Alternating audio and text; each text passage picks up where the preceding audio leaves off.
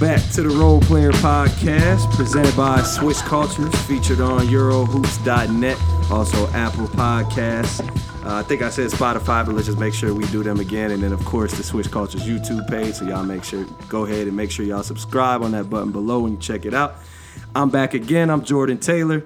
I am with my co-host and my guy, the CEO, co-founder of Swish Cultures, 11-year vet, Stanford gentleman, and a nigga with an immaculate hairline today, Anthony Goods. What's up, man?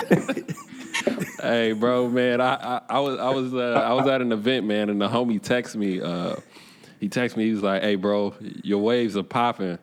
And I was like, yo, that's like, you know, you know, if the homie, he'll never say it in public. But you know what I mean? He texted to you. That's when you know your barber doing his thing, man. So I know it's a good week. Hey, hey, you know, we always keep it real on here too. And I'm gonna show I'm gonna show love, you know, I'm gonna tell it like it is. And I see you had your chin down a little lower today trying to show off the top. Uh, I see it's looking, you know what I'm saying? Norm, normally you look it up a little bit. So we go Yeah, looking down, man.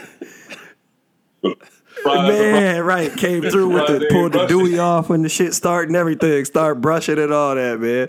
But look, man, we got a, a, very, very special guest, probably one of our most distinguished, accomplished guests we've had so far. So bear with us as I read off this man's accomplishments and highlights, because it might take a minute, and it, we we deserve he deserves all the love. So we got it's an Italian league champ, two-time Italian Cup winner, a two-time LBA Best Defender, an Italian Cup Super Cup winner, a Euro League 2020, 2010, 2020 All-Decade Team member, three-time EuroLeague Best Defender, six-time VTB United League champion, a Greek League champion, a Greek League blocks leader, two-time Greek League champion. I'm sorry, a German Cup winner, German Super Cup winner, German League Finals MVP, German League All Star Game MVP, a two-time Italian Second Division Cup winner, a SoCon Player of the Year if we're going all the way back to college, and of course we can't forget a four-time EuroLeague champ, one of the greatest to do it ever overseas, and quite frankly in basketball in general. If we're being real, we got the one and only Kyle Hines, man. Kyle, we appreciate you joining us. Appreciate you, man. I'm, I'm, very humbled to be on here, man. I appreciate you guys, man. I'm definitely definitely a fan of the show, fan of everything, fan of Swish Cultures. Uh, me and Ant was talking a little bit before, man, but uh, love what you guys yo, are doing. Man, Kyle, Kyle, Kyle, probably the reason they just start handing out medals. You know what I mean? Like they start giving out trophies. They're like, "Yo, man, these cats out here winning too much. We gonna have to give out some medals now." Hey, hey, but he's the reason that we don't need to give out medals. If you ain't winning, then we just it's a trophy or nothing. it's a trophy or right, nothing right. at the same time, man. That's that is excellence at its finest, man. So, and honestly. I, am I think it needs to be said more because you know you see now uh, in, in, the game with highlights being such a thing, especially you know we have pages like Swish Cultures that love to show love, and but you know sometimes you get guys playing for that. I think um, so. I think it needs to be said more. You know all the accomplishments you have, and not necessarily as a numbers guy your whole career. You know what I'm saying? So I guess we gonna we gonna start right there and just kind of talk about was uh was winning always the main priority for you? And I know that sounds like a crazy question, but in today's days day and age, is, was winning always the main priority? Um, I mean, I mean, winning was always in the forefront, but I mean, I'm just like everybody else. You know, growing up, it was all about numbers in the beginning. Like, you know, you go to high school and college, you know, it was all about 20 and 10, double doubles. You know, trying to average 20, trying to, you know, trying to, you know, the, the winning came with it. But you know, if you were able to get the the individual accolades um, you know, that's what you know what mattered the most. Um, you know, up till um, you know, I was in college and I got tired of losing. Honestly with you, like be honest with you, I got tired of losing. Like I won my first championship. I think it was in the fourth grade, and I won a championship after that until I got overseas. And I just got you know tired of losing. You know, tired of having that feeling. Tired of watching you know other people you know hold trophies and hold you know all that different type stuff. So you know, once I got overseas, um, I just try to start focusing on trying to do what's best for the team. And then once I start focusing on that rather than kind of focusing on my individual numbers, um, that's when I was able to start having the most success, you know, in my career, um, just in general. So like, and then all the individual accolades kind of came with that. So you know, once I started focusing on you know the team goals and, and, and start focusing on what I can do to help our team win, then that's when everything yeah, changed man. for me. Yo, what was your uh, what was your mentality going into your into your rookie season? Like, what was your what, what were your thoughts leaving college? my my mentality was like I was trying to get back to the league. I was trying to get in the league, so I was trying to do whatever that was possible. Um, you know, and you know, the only way I honestly knew how was like I was like I'm just gonna put up numbers. Like I'm gonna try to put up as many numbers as I possibly can. And I quickly learned, you know, I, I was thankful that I went to a team in the second division that had all vets. It was all like old school Italian vets. Know, guys that had played first division, guys that had played in the national team, and I had a coach, um, Andrea Trinchieri, um, you know, had quickly, you know, showed me that this wasn't going to way that it was going to be for me to be successful. So, like I said, I first got over it. I was like, I'm going to get buckets. I'm going to put up numbers. I honestly thought I was a scorer. I was like, I'm a scorer. Like, what they talking about? I'm a scorer. I'm going to put up numbers. And I remember like the second day of practice, and I went like, I dribbled the ball coast to coast and went one on five, went to the hole, missed everything. And then he took a timeout and just cursed me out, gave me a new one. And then one of the vets, um, one of the vets pulled me to the side and he was like, "Listen, man, he's like, you know, if you want to make it in this, make it here over in Europe, this is not the way you got to play." So you know, once I started to understand that, and you know, after I got tired of getting cursed out by Andrea and you know all that different type stuff, um, I started to slowly figure out that like you know, like if I'm like I said, if I'm going to be successful, you know, I have to go about it a different way. The old way I was doing is not going to work. And I mean, if I'd have continued that way, I'd have been, I'd have been in and out of Europe probably within Man, my first year. That's, that's crazy awareness because I feel like you know we, we talk a lot about on this show how situation is uh, how important situation is to success, but at the same time, how accepting were you of his coaching? Because for for those that don't know, Trinchieri is one of the better coaches in Europe as well now. So but as an American, you know, how hard was it you for to to accept his words? Because you probably came over there with an ego like the rest of us. You know what I'm saying?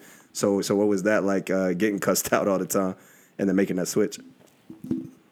It, I mean, it, it was difficult initially because you know er, up to that point, every team I've been on, I've been the best player. You know, I was, and then the coaches, you know, they coddled me. So you know, I was, you know, they would tell me when I was wrong, but they would never really curse me out or anything like that. So, you know, so for me, that first time, it was almost like a shock. You know, was almost like, you know, like, wow, like he really talking to me like that. Like, you know, you don't know, you don't know who I am. You don't know what I did. But then, like I said, I, I realized that, like, honestly, your stats, you know, all the stuff you did back home, all that different type of stuff, it don't matter over there.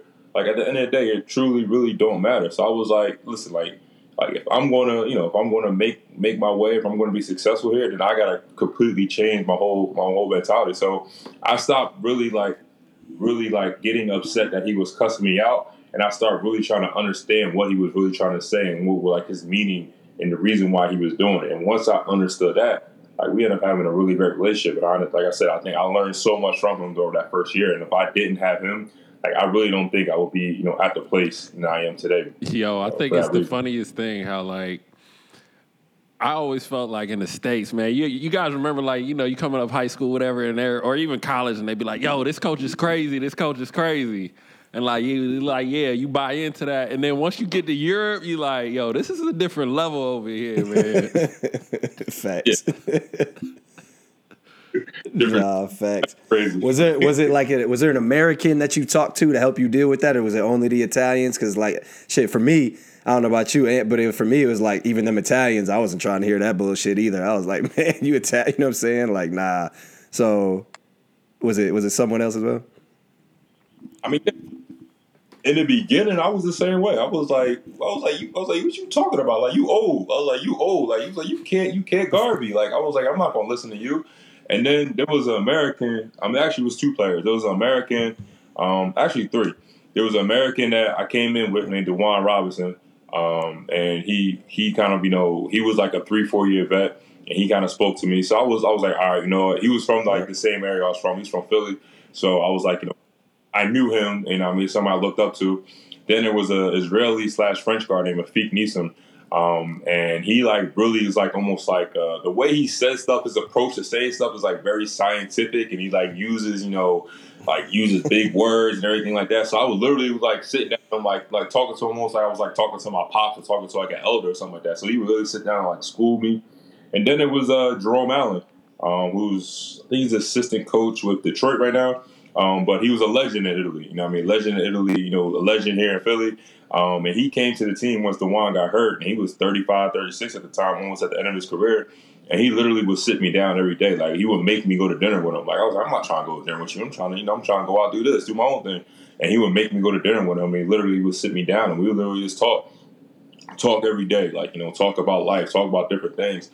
And like I said, like he really invested in me. And like once I started like listening to him, like I said, everything just really changed. It. Then I started listening to the Italian players, and once they kind of see that, honestly, you know how it is. Like when you with uh, you know the, the, domestic players or players there, they don't really like they don't really I guess buy into you until you actually buy into them. So once they see that I was really buying into like the team culture and I was really trying to be about the team and everything like that, that's when that's when they started inviting me to dinner. That's when they started you know inviting me out, inviting me different places, and that's when I kind of like okay, you know what, I get it, I get what they were trying to do, and I, I fully understand it now.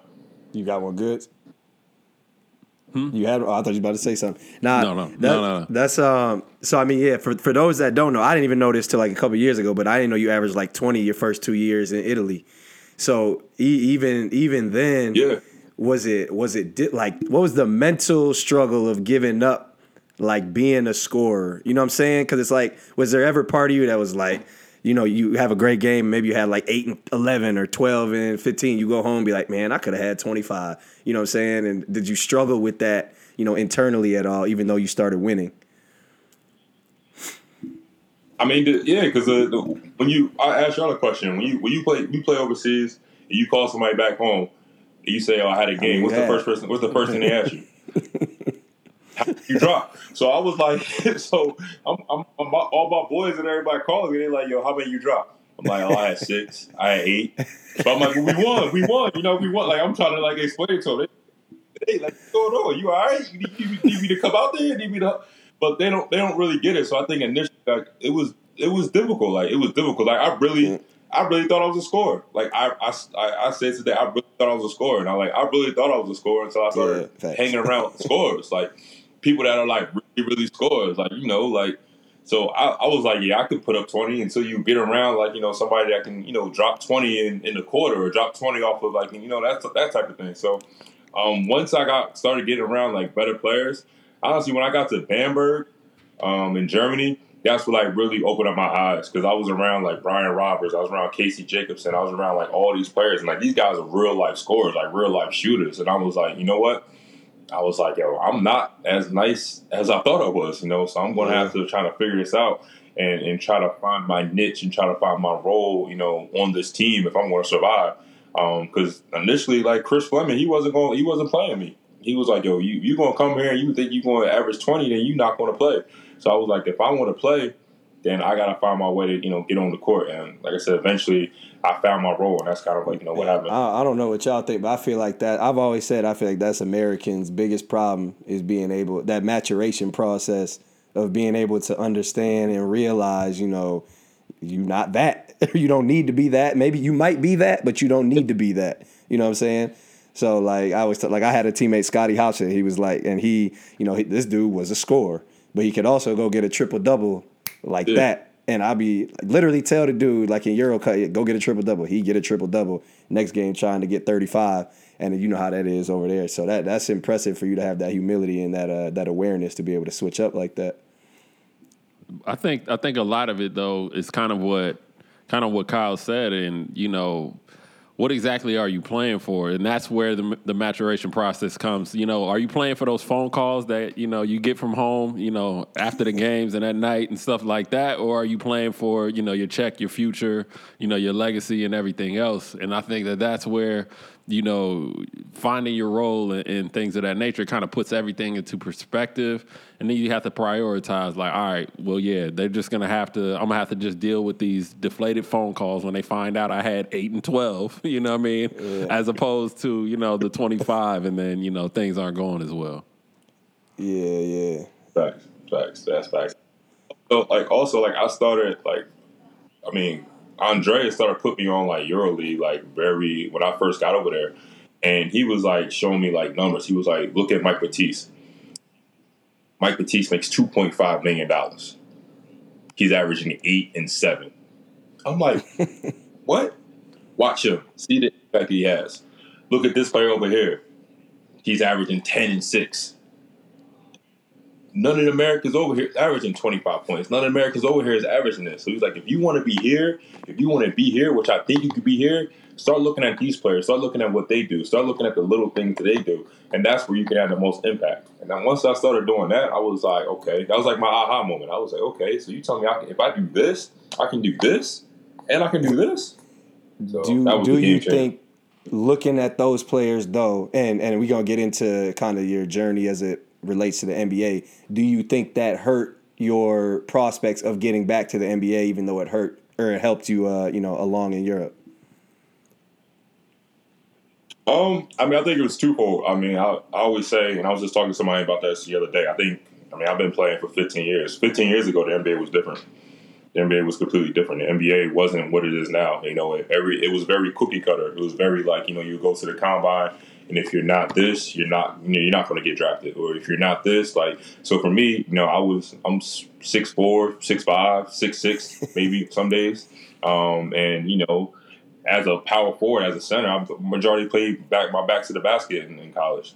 So you know, unless you somebody that's a next generational or freak like Charles Barkley or somebody like that, you know, I wasn't going to get my opportunity. So I realized that. Um, looking now, more likely now, I would probably have opportunities. I'll probably have more legitimate opportunities because the way the NBA is, the NBA is positionless. You look at the Golden State Warriors, and you look at all these different teams. They have five guards on the court, or they have five you know, five guys that are positionless on the court. So it's not so much you're not defined necessarily by your position. You're defined by what you can do, the impact that you can have.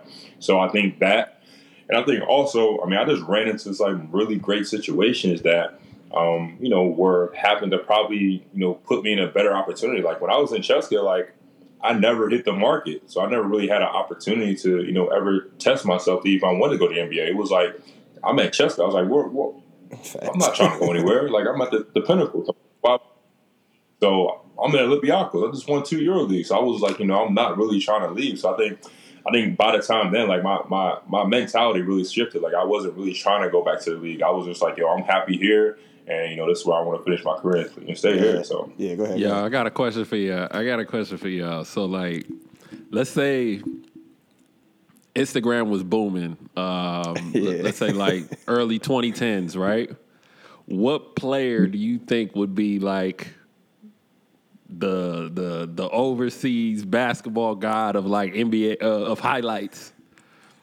Which overseas player from back then do you think? Like off rip, I'm thinking Juan Carlos Navarro with like the one foot, the one foot threes yeah. and stuff. Um, it's yeah, I think yeah. Juan, I mean, Juan Carlos would be crazy. I think uh, Pete Mickeal from Barcelona. Um, he kind of went a little bit viral, but Pete, Pete Mickeal was a dog. Um, Terrell McIntyre. Terrell McIntyre, like he was like the first, like you know, like American like guard before like Mike, before like Bo McCalebb. Like I gotta Terrell go back. McIntyre, I gotta like, go back was, on he, him. I gotta go I back do, and look at the, the, I gotta look at the footage on him because when I came in, Bo was that guy. When I came, when I came, Bo yeah, was that so guy. The, so Terrell McIntyre was before Bo. From Terrell McIntyre from like South Carolina, like Clemson area. He was he was unreal. Um, and then uh, Diamantidis, like yeah, oh no, Diamantidis and Papaloukas. Diamantidis and Papaloukas, six five, six five point guards, like playing pick and roll, doing all type of stuff. Like Papaloukas was six five, six six, like destroyed the U.S. team in 2000, was it 2004, 2008, something like that. Destroyed the U.S. team with you know. So I think him and then uh, early Big Sofo. I think early Big Sofo. Like those are my players. Like early Big Sofo. I think like the I think the internet would went crazy for like a young Big Sofo. Like him being that size and be able to move and maneuver the things that he was able to do. I think he would have like instant viral. y'all, y'all brothers old, so you know I was, I, I, Instagram, Instagram started popping right when I got overseas, pretty much. So I probably Soko, Soko, Soko was or uh, Sofo was. uh was probably the first one who I saw over there where I was like, damn, like this dude is unstoppable, low key. Like, he was probably the first one that I had really seen. Yeah, it's in 2010s. I was still in college. I got, this is how old I am with social media too. I met my wife on MySpace, right? Damn, Black Planet, huh? Y'all was on Black Planet, right? I went to I went I went to college before Facebook Facebook started. Like I remember when Facebook was like, you know, Facebook was only on, you only uh, was only on colleges. Like you see the movie Social Social Network, but it was only on colleges. So I remember like when Facebook came to your school, like everybody was going crazy. Like we were all waiting to get Facebook. As soon as Facebook came, so when I started college, Facebook didn't come like my second semester. So like some of y'all, like some of these kids, they don't. Social media is all they know. Like Yeah. so that's that's that's yeah, that's how And, uh, I. I remember I took old. my visit. I took my visit to Stanford, and that's when Facebook at first dropped. They was like, "Yeah, you need a you need a, a college email to get on this. It's only at a few schools." Like they was telling me about it, like it was just it was something super exclusive. But I was like, "Yo, but all the ratchets is on MySpace. Like I don't need this." it's definitely on MySpace. What's crazy is y'all really grew with Facebook too, because now people y'all age really only on Facebook still. That's that's crazy. oh yeah. That's four, 42 That's plus. bad. That's my pop. My, my pop's on Facebook. My pop's talking about, yeah, I'm gonna put this, put this on my Facebook page. I was like, Bro, oh, somebody, my granny, my granny got on Instagram in front of me. I blocked her. I'm like, this, this ain't where you need to see me. You can see me on Facebook, but IG, this ain't where you need to see me. nah, facts. I had to block my mom too. I, that's crazy. But um, so actually, I was gonna ask you if going back then, coming out, you know, being from a small conference too, what I guess what do you think that would have done for you? Think obviously it's different now. You see players from smaller schools going to the NBA too. So were there frustration with that, or what's your thoughts on like the smaller players going to the league now? Or I guess would did, did you have bigger schools? Would you have chose a bigger school back then if you could have? Yada yada. You know how that go. Just kind of break that down for us. I mean, initially, like, I, I mean, I thought my stats. Um, I, was frustrated in the beginning because I was like, I thought, I thought I fit the bill. Like, you know, my stats. Like, I felt like I played well against all the big schools, the Dukes, the the um, Virginia Techs, the you know, the all the all the big schools. I had big games against them, so I was like, you know, I thought I proved that I, I belong. The NBA Combine, Portsmouth, all that stuff. Like I played well, so I thought. So for me, it was puzzling. I was like, I don't understand why I'm not getting a legitimate shot. Um, and I think most people from you know most small school people they think that.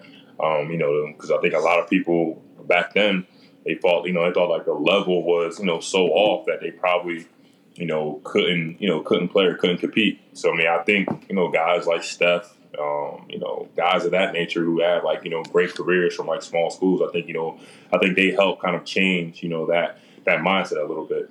Um, when I went to a bigger school, I mean, probably not. Probably not. Like I enjoyed where I went to school. I enjoyed the success I had.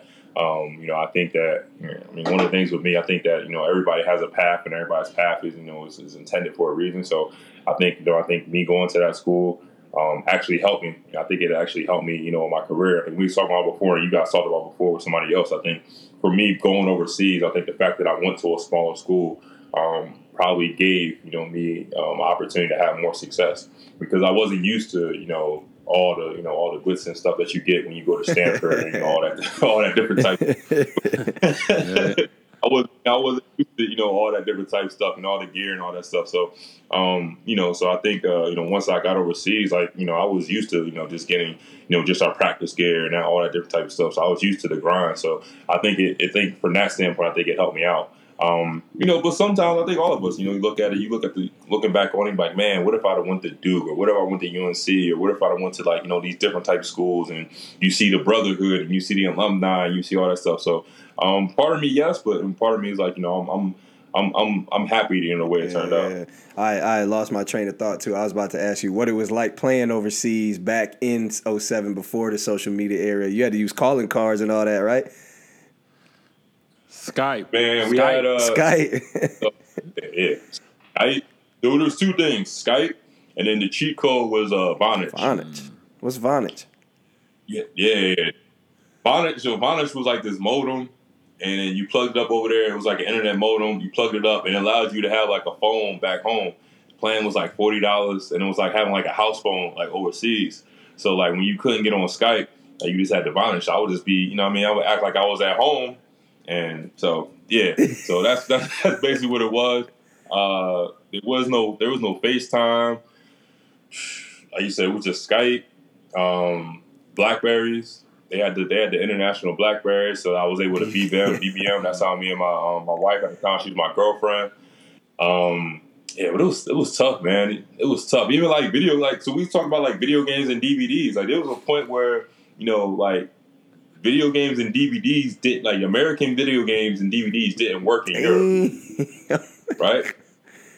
It wasn't like that. You could just download a game or download whatever you want. You got Apple TV, you can just you know download it. So like whatever you wanted for the year, you had to bring with you. So I would go to GameStop. I would buy like 15 games. I would buy like all these DVDs and like whatever I had, like that's what I had. Unless somebody sent me a package or something like that. So I mean, it was different. But I mean, honestly, like it's just like how you would talk to your parents. You'd be like, "Yo, what you like? How did y'all grow up without having this? How did y'all grow up without having that? Like you don't know. No, So you just go out and you just you just do deal with you whatever you have. So but for the most part, I mean, it was a lot different. Now, I mean, I mean, these guys overseas man. now they spoil, man. You get everything. Like, it's, it's easy. It's easy. Guys that train like complain about like homesickness and you know not doing this and not having something to do. I'm like, y'all got everything. You can watch Netflix. You can do everything. Like back then, you had you had two DVDs and two CDs and one game. That's all you had for the whole entire. Yeah, you was watching them movies on repeat, huh? so actually, we used to we used to shop them. Like, you used to have like a little like a shade. Like we go like to Rome, and then like you know somebody had a new one. We would you know take it, use it for. It was almost like a like a overseas blockbuster, like on like that type of junk. We used to like you know. yeah, man, it sounds bad. Yo, that's crazy. So you really like you y'all was missing out. If it's a new movie that come out in the theaters, it was still coming out over there too though. But would they have the English uh you know subtitle or uh translation or whatever? According where you according where you play that. According yeah, where you play on the city. Yeah, it was either yeah, either hit or miss, or you just have to wait till you get back home, or, or hopefully somebody sends you the, the DVD or the Blu-ray. Yeah. Damn. that's a fact. And then there was like a like when I when I first started coming over, uh, we were getting all the uh, like you would have the DVDs for like your laptop. You could watch it on your laptop, plug your laptop into the TV. But then I had a homie he had a gang of everything on his hard drive. So then I was like, yo, yeah, I gotta buy a hard drive. He had Martin, he had Fresh Prince, he had everything on there. So like, I was over there. I was like, "Yo, you got a hard drive? Like, let me let me borrow your hard drive." And you just start like downloading other people's movies on your hard drive, and and that's how you used to get it off, man. It was crazy.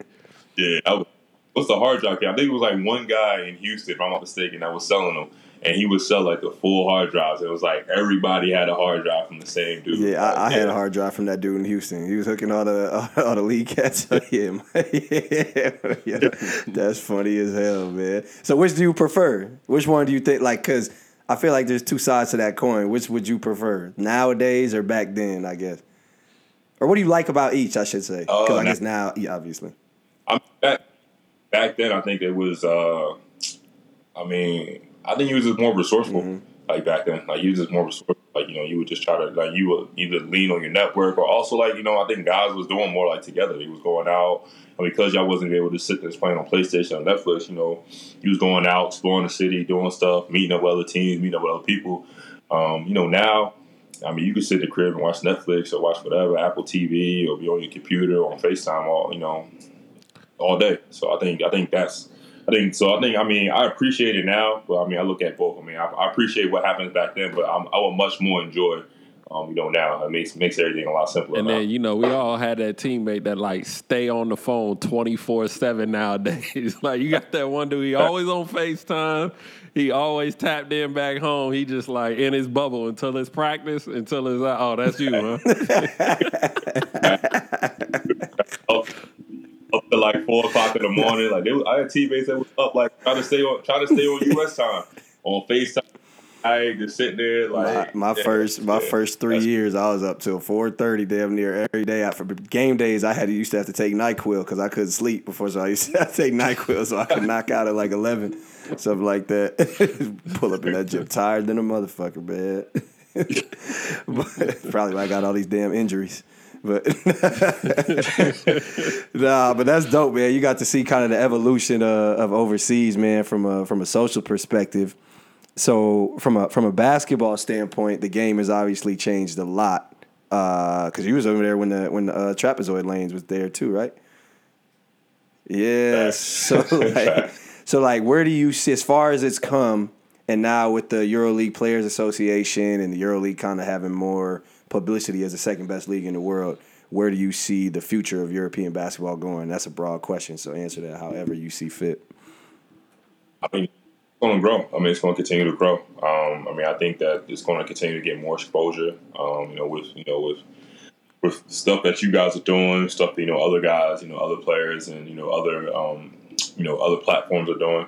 Um, it's going to continue to grow. I mean, I think people are, are taking more notice of it. Um, I think you, are starting to see EuroLeague have real life stars. I mean, I think the main person everybody comes to name is Mike James. You know, you start you're starting to see like you know right now. I guess maybe there's one or two like a Mike James or a Shane Larkin that are you know that are American stars.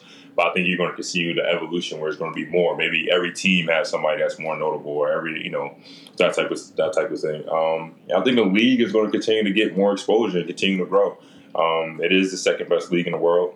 Um, I think you can see the you know the reason why that, and not only because the players you know that are doing well in the states, but also that the players, like I said, are doing well in EuroLeague. And I think that overall, I think that the future of EuroLeague is very bright.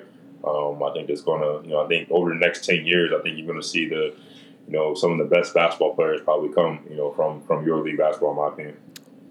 As a as a part of the Players Association, what type of things are you pushing for? Like, what type of things are still missing right now? Um, I think a big thing to me um, is just uh, you know players being able to monetize um, and earn earnings um, not only just off of base off of just like their salary.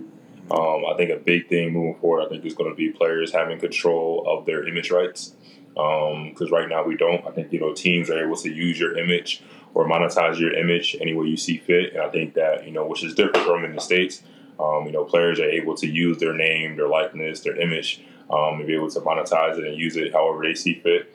Um, and that allows them to get you know individual endorsements, which I think with social media and those different type of mediums that are, are popping up, I think it, will give um, you know more players opportunity. Um, I think also pension, um, a pension fund or something along those lines. Um, I think you know we, we're all young. when we were younger, we're only thinking about right now. We're not necessarily thinking about you know like me when you know towards the end of your career, um, and even me, I'm not thinking about 50. You know when I'm 50, 55 or whatever. When you know you know when I want to have the opportunity for you know my years of service, you know, to be able to get the you know the fruits of that. So I think you know like professional sports um, in, in, North America, um, you know, guys are able to um, you know take the pension and use the pension, um, you know, for their benefit. So I think the I think that for me is the, the next uh, the next two things I would like to see. Um, and then on the court, on the court, I mean, I think the, the product of basketball is as well. I don't know if there's any necessary um, you know, any big changes um, that I would probably probably like to see. Um, yeah, I think that's it. I think those for me, those are probably the two biggest things I would like to see that um, hopefully I think will happen um, sooner than later. Yeah, I remember there was like a lot of discussion about the stickers on the court. Um, you know, how how has that evolved since that conversation got started, and, and where is that at now? Because I mean, you you would think like they got to be able to paint some of that stuff on the wood, man.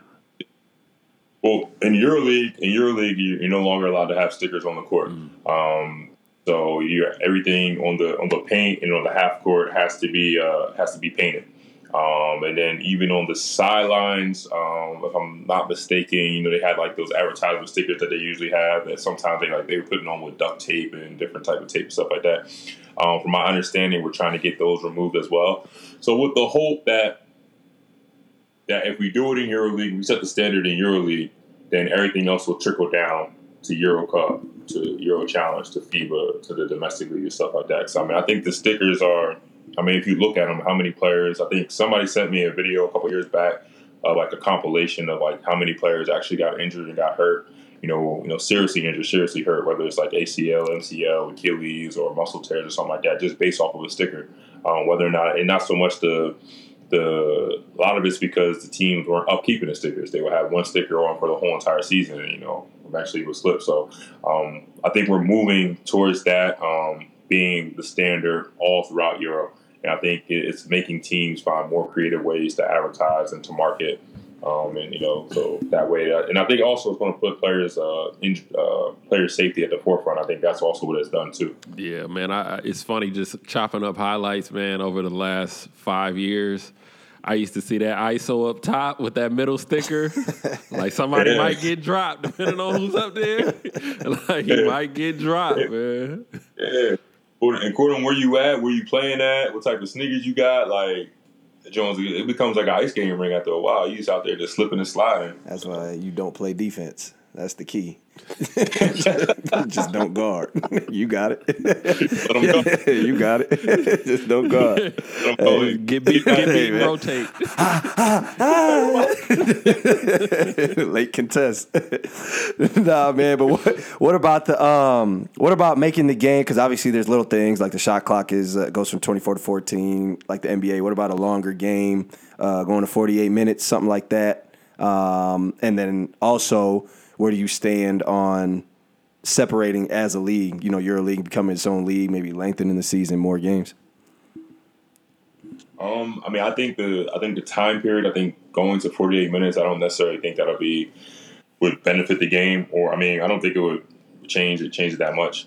Um, I mean, EuroLeague is different. I mean, European basketball is different for the most part. You know that you know, most they use 10 players. Most most players are playing sharing the minute, sharing the load. So I don't think that will necessarily be you know a big thing. Maybe you'll um, increase the level of possession, increase the score. So maybe that will be more exciting for the fans to see, you know, more scoring rather than games happening in the 60s and 70s. Maybe you have more games in the 90s and 100s. So maybe that that way will kind of be more entertaining. But I don't think overall, I don't think it will change the game, the actual product of the game mm-hmm. that much. Um, as far as EuroLeague being a closed league, um, I mean, I think eventually, I think it's organically going to happen. I think it has to happen, um, just because of you know basketball is a business, and you know where where do you see the most you know the most money, the most opportunity, um, and that's you know in high level basketball, and that's you know the highest level, the highest competition is EuroLeague basketball. So I think overall, I think it's organically going to happen. I don't know what that time frame is going to be. Um, I don't think it's going to be necessarily while I'm still playing. I think it's going to be further long, long down the line. But I think it's I think it's going to happen. I think it's I think I said like I said I think it's organically going to happen. I think it's going to be this the natural progression, you know, of basketball of sports. I mean, you've seen soccer try it, um, you know, a little while ago, but I think EuroLeague is going to have to eventually do it, especially with the scheduling and everything that you know that kind of accompanies um, you know, the, the EuroLeague or the basketball season overseas. Yeah, no, that's that's that's definitely definitely true. I'm a, I'm a big fan of it. I say get rid of domestic leagues, man. Get rid of all them dudes. Ant don't agree with me, man. I'm like go go Euro League. Get rid of all them dudes. Send them to H and R Block. You know, let the let the Hoopers play, man. You know what I'm saying? Euro League. Euro why, why, do you? Why? Do, wait, tell me. Wait, tell me, talk talk to me. Why why would you say that you don't want uh, EuroLeague to be a closed league? Uh, I, I, just think that I think that it just it hurts basketball at the uh, at the domestic level. You know, for these, I mean, because it's easier in the states. I mean, we're this huge country, you know, whatnot. Right. So, but you have these individual company um, countries where you know a lot of these smaller market teams they do they kind of depend on you know playing against like the the EuroLeague teams, and and it brings a sense of pride. Like it brings you know a, a lot more to the con- to the country, you know, from a local standpoint. So I think that. Um, in regards to growth, I don't think it's going to hurt growth that much if the EuroLeague teams just break off and have their own season. But I think it definitely does. It does help. I mean, it's I mean, I'm sure you know we've all seen it when the EuroLeague team comes to that small team, like the gym is packed, everybody's there, yeah. like people that probably never yeah. been to a game the whole the whole year. You know what I mean? It's the same. It's the same thing like with the Drew League, like LeBron going to the Drew League, like it was packed. You got guys that have never seen these type of players play, like so. I think that you know, culturally, I think it'll it, will it will take something away, you know, for these uh these domestic countries. Like I'm hundred percent for it. Like in regards to you know the best league, best competition, best players. Like yeah, there should be their own league, but I also do understand the impact of having those EuroLeague teams at the domestic level and like what it could do for a particular country. So um, that's the only reason I think it should it should kind of like stick around. Uh, but you know, I, I think it is it's inevitable. I think at a certain point you know, what I mean, I think EuroLeague probably will, you know, establish something different. I, I agree to that standpoint. I agree that I think that like the domestic leagues because it's different. Domestic leagues are more of a tradition. It's more of a sense of pride. Um, you know, for um, especially the, the, in the country. You know, certain countries winning the you know winning the domestic championship is bigger and means more than winning a, a Euro a European championship. So I think from that standpoint, I think that it's it's it's tough to see or tough to kind of forecast how what the impact is going to have. Um, and then also, I think it. I mean, I think if it does happen, I think what it may do is like how will guys get the opportunity to move up and play in EuroLeague or play in these higher levels if they don't get an opportunity to face these guys. I mean, that's that's how I moved up. You know, I was able able to move up because I played against a EuroLeague team. So if you don't have those opportunities, then you know, then how will guys be able to kind of prove that they can they can play at that level? So I think from that standpoint, I, I think organically it's going to happen. I don't know what impact or you know, and I think it's going to be for us that have played you know in Europe for such a long time and played for played in the domestic league. I think for us, um, you know, it's going to. I think most people aren't going to like it, but like it's like you said before, I think it's probably is going to be that natural progression, or it's organically going to eventually happen. Just just a matter of when, you know. So I don't know when, but I think it eventually will. I, I think I think the 48 minute game will help people get more opportunity in EuroLeague. You know, if you raise raise the more minutes, more games, I think you know I, theoretically you give you know young guys maybe signing a guy for 80, 100,000 who would have otherwise gone yeah. to one of those domestic league teams, and now he gets to play behind Kyle Hines or gets to play with Mike James, and he kind of learns the learns the ropes of Europe and specifically Euro League, and now becomes somewhat of like a, a feeder type program that I think that yeah. Americans don't necessarily have in Europe. You know, you get to play Euro Challenge or Euro Cup, which are which are great competitions, but I don't think it's quite the same level or quite the same atmospheres um, as Euro League. I think I think that the only thing I think about that is is that because every the 48 minutes in in in the NBA, every game doesn't matter, right? right? Every possession doesn't matter. Just about to say that. So right. you have that. You have you're able to you know not play every minute, but if you play a 48 minute game in EuroLeague, like it's going to be like a bloodbath, like because every possession, every you know the way they play, the way the game is, the way the atmosphere is. So, I mean, I think it'll it'll be more possession to give guys more opportunities, but then also in a negative, it can be more opportunities for you know injuries yeah. or you know those those type of stuff, which is it was something that's going to happen anyway. But um, yeah, that's the way I kind of look at it. I'm like, man, I got to play 48 minutes against Tavares. Like, well, man, that's and I'm saying theoretically though, those extra eight minutes are for the guys who are the young guys that are getting, you know, those, you know, we got to throw them out there for yeah. the for the five ten minutes because you know yeah. that theoretically speaking, obviously, is not might not happen that way, but yeah, yeah. So, but that's just that's my thought process behind that. But so yeah, but you got anything yet?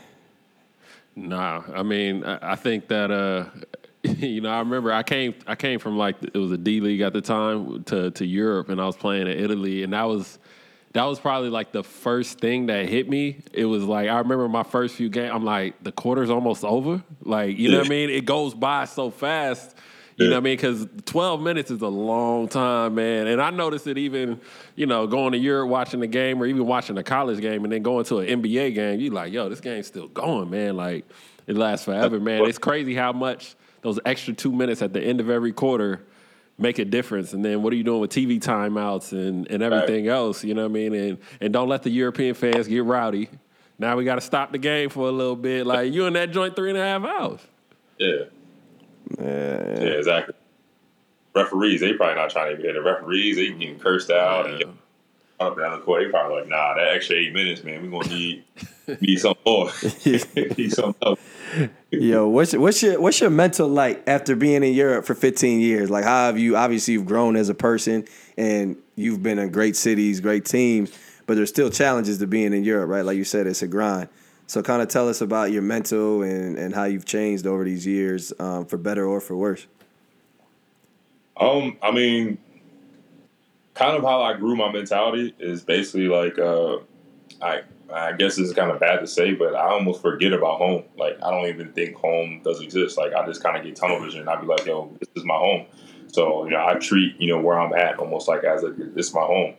So you know, and you know everything I would do here, everything I would you know do in the states, I would just start doing at home, meeting people, going out to restaurants, you know, exploring those those different type of things. And I think that also helped me um, become adjusted a lot more versus in you know me just being in my, my apartment or being in my room, you know, on FaceTime or playing video games, whatever, just like looking about like what everybody else is doing, feeling like I'm missing out, you know, the fear of missing out. So that's that's kind of been always been my mentality. I think it's helped me kind of make the adjustment a lot easier. Like I say it all the time, I've been over there 15 years. I lived I lived in Europe almost you know half my life at this point. So you know, I'm I'm more European. I feel more European, more European. I mean, I live majority of my adult my adult life I've been spent in Europe. So Europe has basically shaped my mentality, basically shaped who I am. Like I'm a lot more open minded. Um, I'm a lot more. I do things a lot more slower than I guess you would say when we're back home. Um, you know, I take my time. Um, you know, so I, I, definitely think I have a, a, a more of a European mentality um, now, and I think once I retire, I think that's going to be the hardest adjustment coming back home. You know, trying to, you know, be American again. I guess you can say American culture. You know, like yeah. I mean, I'm sure you guys go through it all the time. You know, just I just left Target and Walmart, and I'm just like, yo, why why we got so much stuff here? Like, why is it like you know why is there so much you know different things like that? You go to a, a grocery store in, in Europe, it's like they got one cereal, you know, one this, one that, and it's like you know portion sizes of this and everything. So I think for me, like that's going to be like the, the hardest adjustment. But I think also, like I said, for me, like I just literally like yo, I stopped worrying about home, and I just like yo, I'm gonna make the best of my situation here, and I'm gonna treat here like it's home. And I think that's what helped me with my adjustment so much. Yeah, I think I noticed that through cities. I just being being in a place like Miami, and you hear all them different languages, and you like, I'm like, oh, okay, you can pick up or you hear a little something, and I'm like, oh, that's dope. I can understand it. And it's like being in yeah. Minneapolis, which is a great city. You know what I'm saying? Minnesota, a lot of great hoopers. Shout out Minneapolis Hoopers, you know what I'm saying? From Khalid from Khalid El-Amin to Chet Holmgren. we gonna shout it out every episode until we you know what I'm saying? but anyway, yeah, so being in a city like that where obviously it's more white and not as diverse, whatever, it's uh it's dope to be able to have that range, honestly. Yeah, I think I think one of the one of the tough parts, man, where I felt like Europe made its impact on me was coming back to the states and really like eating the food because you know when Europeans come to the states, they'll be like, "Oh, the food is terrible in the states." And like I, I go to ninety percent of Italian restaurants that I go to. I don't even order like what I would normally. I can't nope. eat risotto anymore. Can't. I can't do certain pastas. Ch- like chicken parm out the window. oh come on, yo! Like it, pull up the Olive Garden no more, right? nah, nah, you you bugging, you bug, y'all bugging. I'm still pulling. No, I'm pulling. No. I'm pulling right up to Olive Garden, uh, right up to Olive no. Garden. y'all Just tripping. for the salad and the breadsticks. nah, salad and the breadsticks, nah. and I'm good. I ain't gonna say it's the same, but Olive Garden still hit now. Y'all wildin'. Yo, that shit is crack.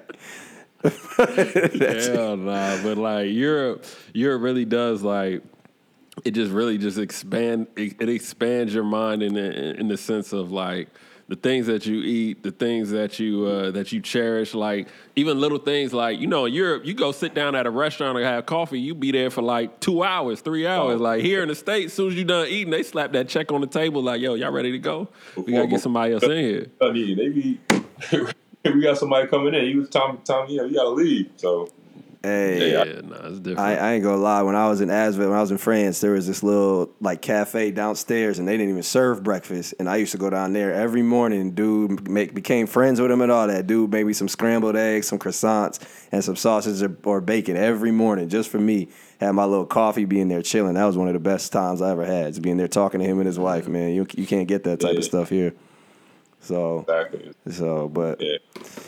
Hey, but look, man, like we've been, we gonna keep beating the dead horse. But you done grew up with the league, so you really like, you know, who, who, what comparison do you want? You really like the the Bill Russell of EuroLeague or the or the Kareem of EuroLeague or whatever. You know what I'm saying? Like, you really have grown uh, up with the league in the sense that you are one of the greatest to do it, and you should, if you haven't already, you should have trophies named after you. Um, you. So do you think that guys of your caliber, we've had this conversation with Shane, should be in the basketball Hall of Fame? And don't be humble. Keep it keep it real. Don't be humble. I mean, honestly, it's hard. I mean, honestly, it's hard to really say. Like to me, like at this point right now, because like my career is not over, so I still look at it as like I still got more to do.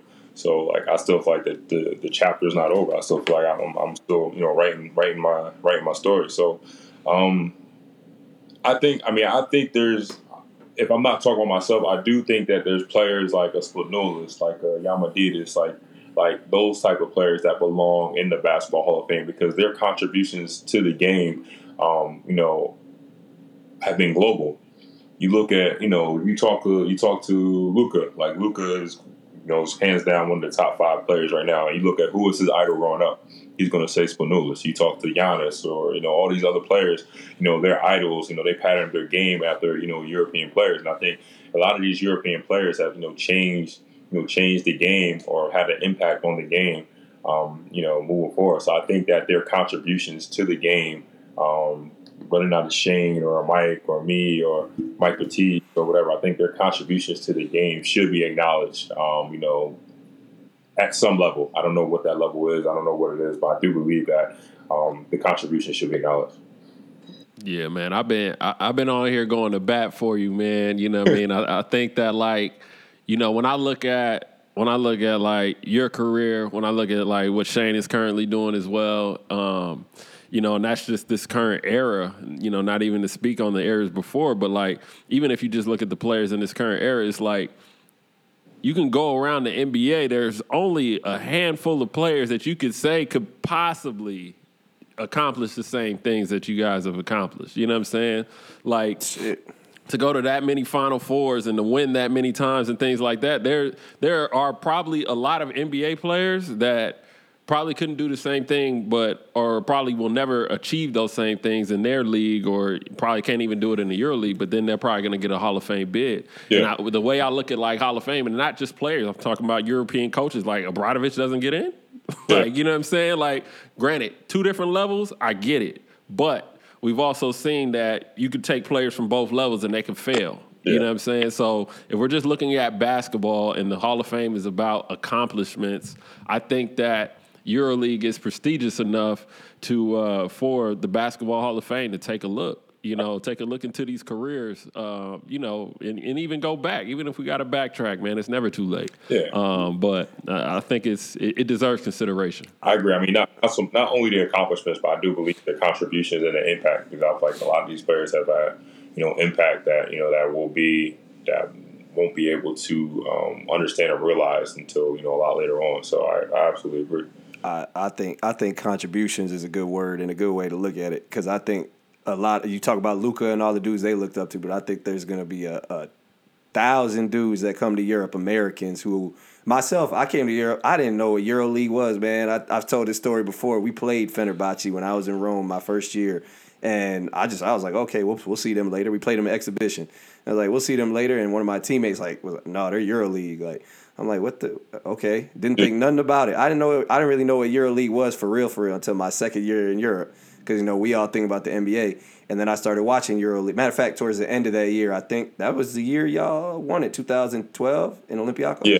yeah. Yeah. So I remember watching the game and being like, oh, like this is this is lit. And then you know going back and be like, I want to play there if not the NBA. So I think those contributions, myself, other people looking up to guys like you, like Shane, like that's that's just as big of a contribution, you know, as Luka looking up to whoever Diamantidis or Navarro, whoever it is. So at least that's my two cents. I mean, I'm, I'm with you. I agree. I agree. So. Well, we'll see though. I think it probably won't happen until uh, probably won't happen until EuroLeague becomes a closed league. I would imagine. Um, maybe some of that stuff will start happening. But yeah, or like or EuroLeague and the NBA or FIBA have some type of partnership or or something along, something along those lines.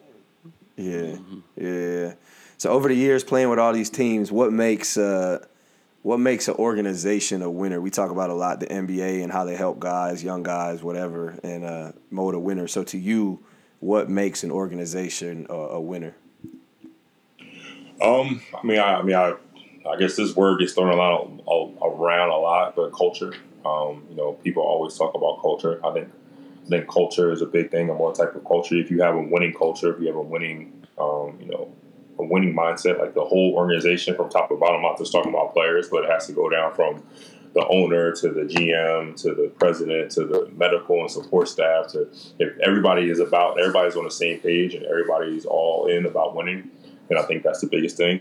Um, I think chemistry with the players. Um, I think that's really big, important, very, very important in Europe. Um, more, more so probably elsewhere because, um, as I said before, in Europe, you know, it's you play ten guys, twelve guys, versus you know in the NBA or whatever, you can have one or you play eight guys, but you have one or two superstars who are the superstars who are you know can carry a team versus in Europe, you know, you need all the guys to be on the same page. You need all the guys to, you know, really, you know, do their job. But one one person or, you know, two or three people aren't doing their job, you're not going to win.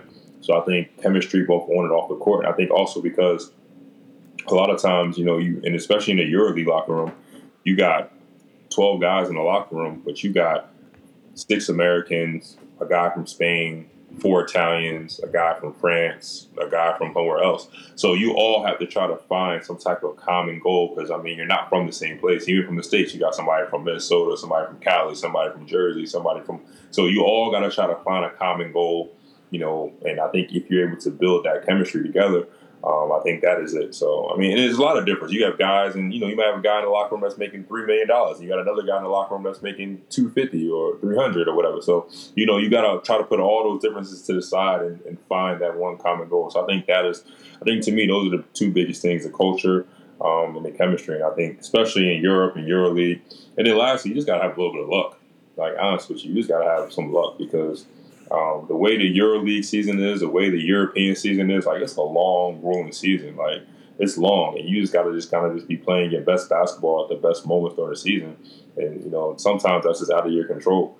Um, you got to be lucky. You got to you know be able to you know you know win a Final Four. Final Four is a single game elimination, so you basically the team that wins the Final Four isn't necessarily the best team in, in EuroLeague that whole entire season. It's basically the best team that played that weekend. So a lot of it's luck. Um, and so that to me, those are kind of like the biggest, the, the, the, the two, three biggest things in my opinion. Shit, how you get lucky four times? and more than that. I, I, honestly, I, I mean, if you look at the, I, mean, if you look at, I've been there four times, but I lost. Shoot, how many times I lose?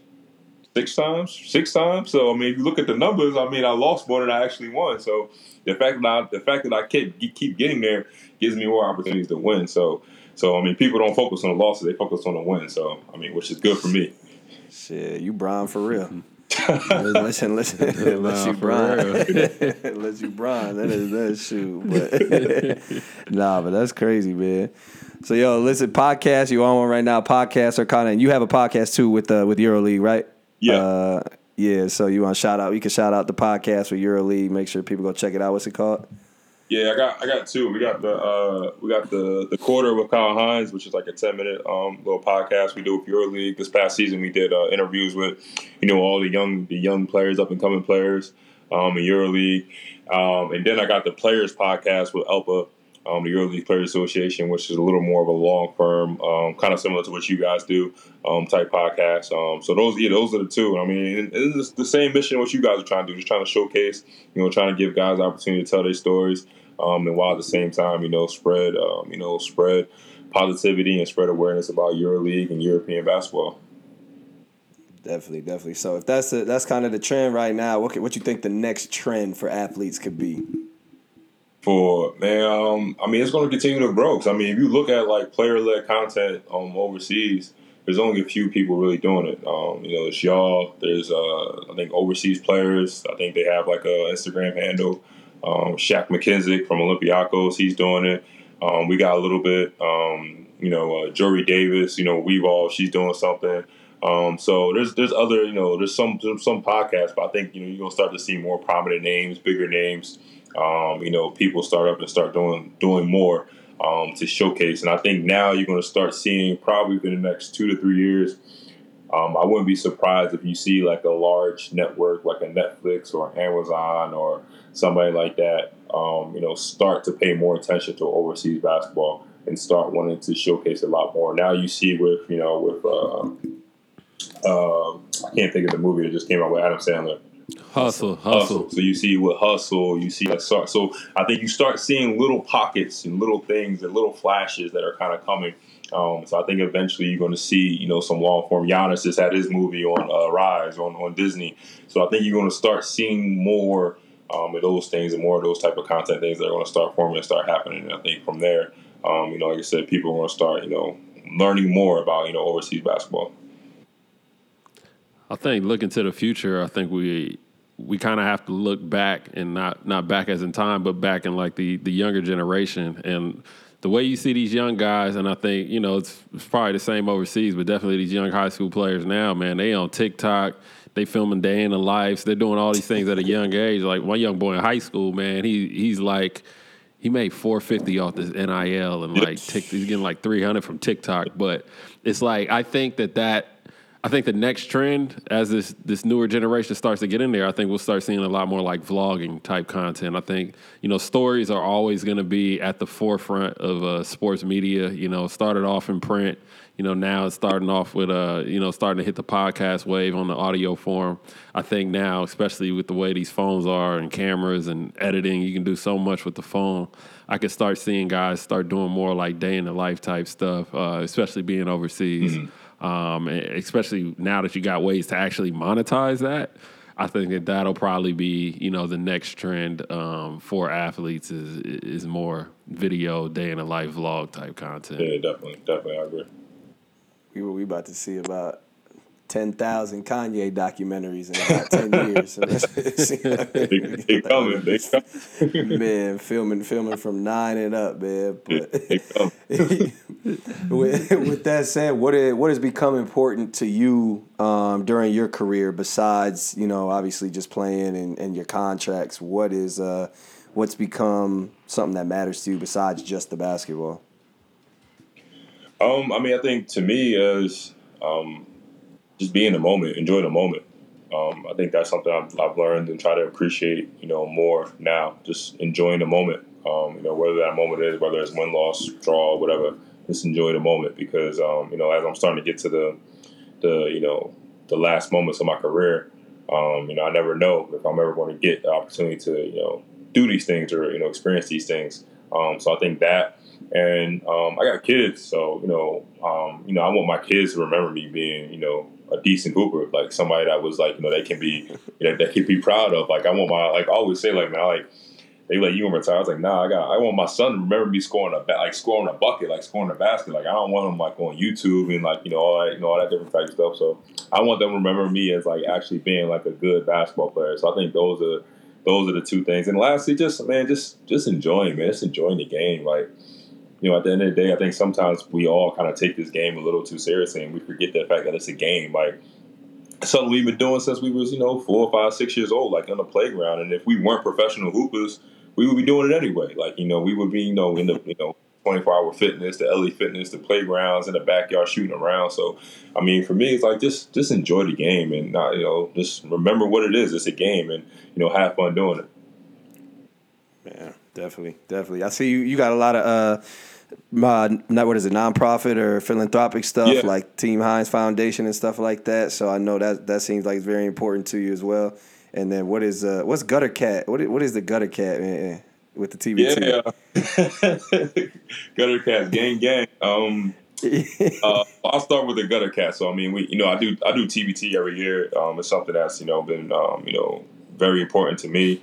Um, you know, kind of see the growth of TBT um, and be participated in, you know, I think it's almost like five or six years now. But we we started our own organization, the TBT, the team with my team with my foundation. Um, so this year we partnered um, with uh, the Gutter Cat Gang, which is an NFT um, lifestyle community. Um, and you know it's, it's it's been great. I mean, we we just came off of last weekend. We were in Omaha. Um, and you know they had all the Omaha saying "gang, gang," and you know "gutter cat gang," and you know, throwing up the gutter cat um, you know, gutter cat signs and everything like that. So um, it's been great to you know kind of partner with them. Especially they they also so also with that partnership, which I think is even more important, like they basically gave our players um, a master class about NFTs and cryptos. So I, one of the things mm. that we wanted to do was like, yo, if you guys are going to partner with us, like you know, we want to be able our players to be able to get something out of it. So they basically sat down all our players um, and they, they, they talked about the origins of NFTs, talk about the origins of crypto, talk about how they can benefit from it, how they can possibly monetize, you know, their brands from it. Um, set up, you know, OpenSea, set up uh, MetaMask wallets for all the players. So for me, that was one of the most important things because I feel like you know these, these, you know, okay, whether we win TBT or not, I wanted all our guys to come out of this, you know, feeling like they they they got something from it. You know what I mean? Like they didn't go there and just waste their time. Um, and then Team Hines 42 Foundation is basically my foundation that me and my family started. Um, you know, basically want to give you know, um, you know, kids, youth, an opportunity to you know to be great. Um, you know, I'm a big I'm a big reader, and I said this in many other interviews. You know, I, I love Malcolm Gladwell. Um, and one of his books, The Tipping Point, mm-hmm.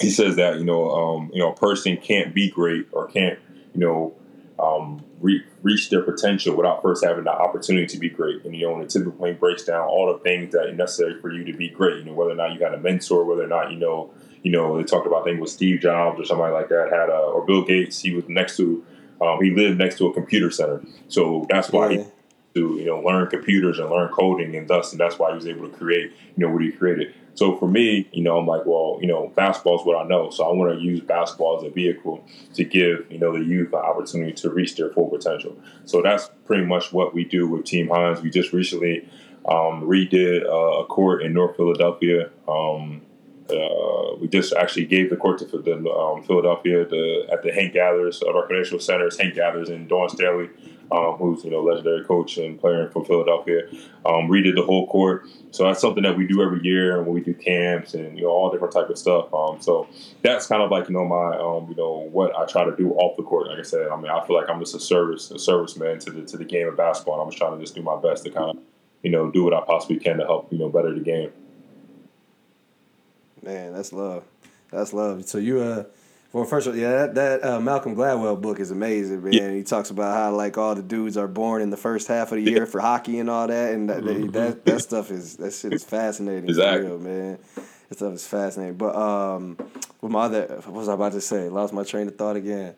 But um, either way, we got we got one more section for you. Um, it's paycheck, rain check, and you can take that.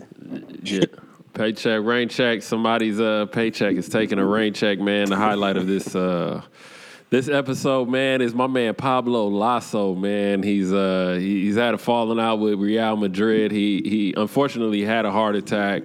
Um, towards the end of the season, uh, he wasn't able to finish coaching, and then um, news came out that he parted ways. And uh, recently, he's he just had a camp. He says he's perfectly healthy, and it, it appears that uh, Real Madrid just wanted to kind of let him go. And um, you know, this is this is completely is ludicrous to me because I mean this this guy has been there 11 years. He's won six titles, I think, in Spanish, two EuroLeague championships, and um, you know to see him go out like this, especially taking that team to the championship in uh, EuroLeague this year, and as well as um, you know winning in the ACB. Man, I, I, think this is a this is an unfortunate way, you know, for him to uh, to end his legacy, you know, with Real Madrid, man. But uh, I guess the question is, is like, where does where does loyalty stand in Europe, if anywhere? I thought it was with the coaches, man. I thought I thought teams like I thought they ride and die for their coaches, man. But I mean, this one this was a shock to me. I mean, there's there's there's no loyalty in sports. As simple as that. I mean, there's no loyalty in sports. I mean, this is, sports business, and the moment that you think that there is loyalty, um, that's usually when you get your your heart broken the most. Um, I mean, Pablo's situation. I mean, I don't know the all the behind the scenes. I mean, I guess none of us know unless we were actually in the room. But I mean, from the outside looking in, it does, you know, it does, um, does look like you know he was done wrong just for the fact because you know he's given you know given everything. I mean, the man had a heart attack and was still willing to you know continue to coach and continue to be out there. Um, so, like I said, I mean, it has to be some more, but um, but I mean, my, I mean, Pablo, he's a great coach and he's gonna he's gonna be great not only in Madrid, he's gonna be great wherever he go wherever he goes. So. So I think I mean he won't have no problem. But I mean, there's no loyalty in sports.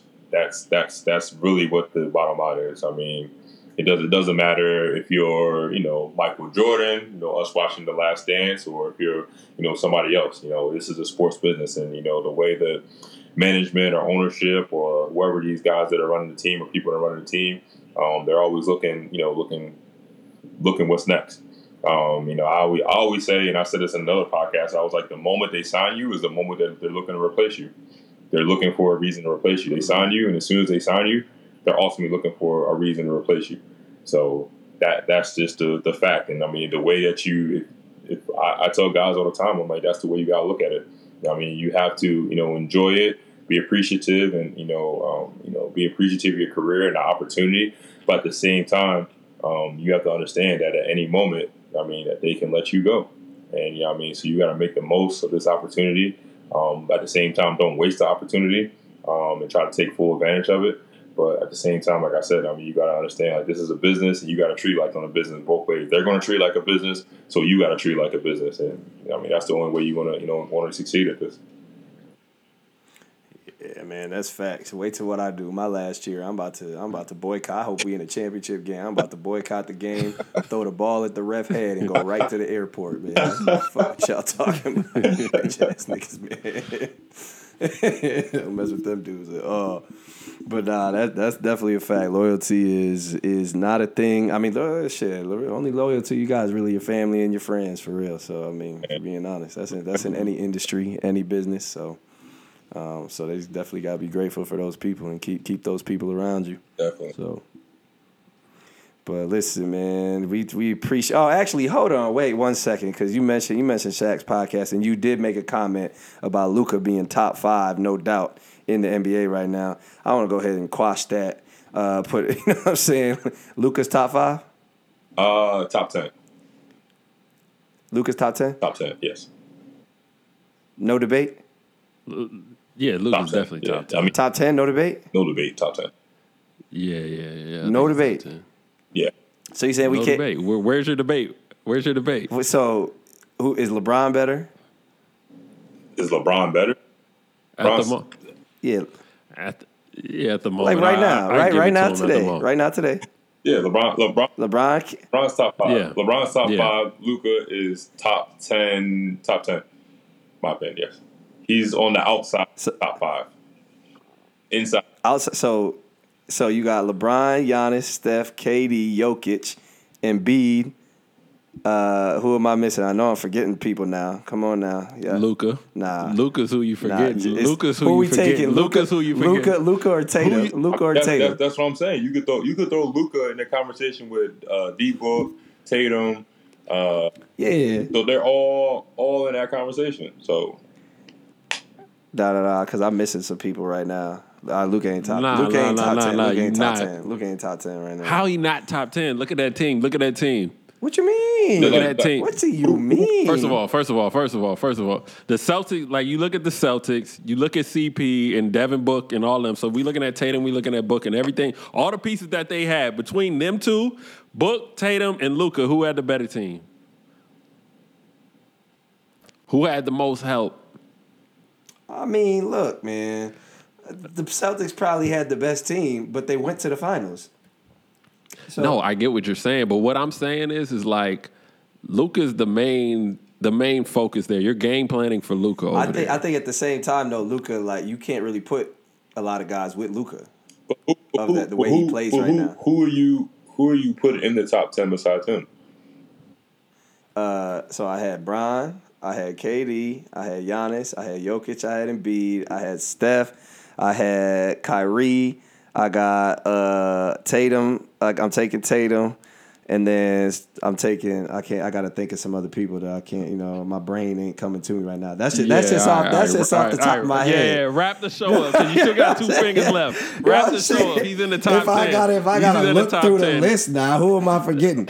Where Hey, Demar hey, at? Where Kyle, Demar you know, at? Where Demar I've at? never seen. I've never. I've never seen somebody try to hate so hard. what you mean? I'm just this man saying. is trying to hate. Like, like, that's you just just trying not to people put off him in the your top ten. I'm not. Oh Come on, shit, man. Kawhi. I forgot about Kawhi. That's not. And then to be Okay. to be honest, y'all, I'm gonna get flack for this, but my nigga PG. My nigga PG is still an animal. Dame. He is. He's good. Dame, He's good. Don't get me wrong. I'm just saying. I'm just saying. I'm just saying. Luka not top ten. No debate. I'll just put it like that. He on the outside Alright, of that top enough. ten. Too. He on the outside of that top ten. Fair enough, and and that and that's why that's why people like you are up there in Minnesota. You know, that's why we we we move we move your population of Black Americans up there in Minnesota. Like, go start a riot and stuff. Y'all like y'all like to stir stuff up now. Like, you know what I mean? Y'all got this battery in y'all back. Y'all held this down, so now y'all think y'all can just come out here and talk crazy in public. Y'all held the black community down during the pandemic. Now y'all want to talk crazy in public. Like, I'm I, I get it, man. I get it. I get it. We acknowledge real, y'all we real niggas up acknowledge- here, man. Real niggas up here. Don't Yeah, forget it. all right, man. But look, man, we appreciate you coming on, legend in the game. It's an honor to have you on the show, man. We salute you, appreciate you, and continued success in everything you do and uh, we'll hopefully get you on again sometime down yeah, the road. Yeah, man. I, pre- I just want to say I appreciate y'all, man. Definitely want to give y'all, y'all flowers, man, for what y'all doing. Um, you know, the movement that y'all got behind y'all. You know, moving and pushing the game of basketball, especially overseas basketball forward. Um, like I like I told Ant before, man, y'all y'all have a lot to do in this uh, this media content space um, for you know highlighting, you know, and giving guys opportunities that probably wouldn't have those opportunities. So, man, just keep keep doing what you're doing. Um, and I said, I mean, us, us OGs, us old heads of the game, definitely appreciate it, man. So appreciate you guys.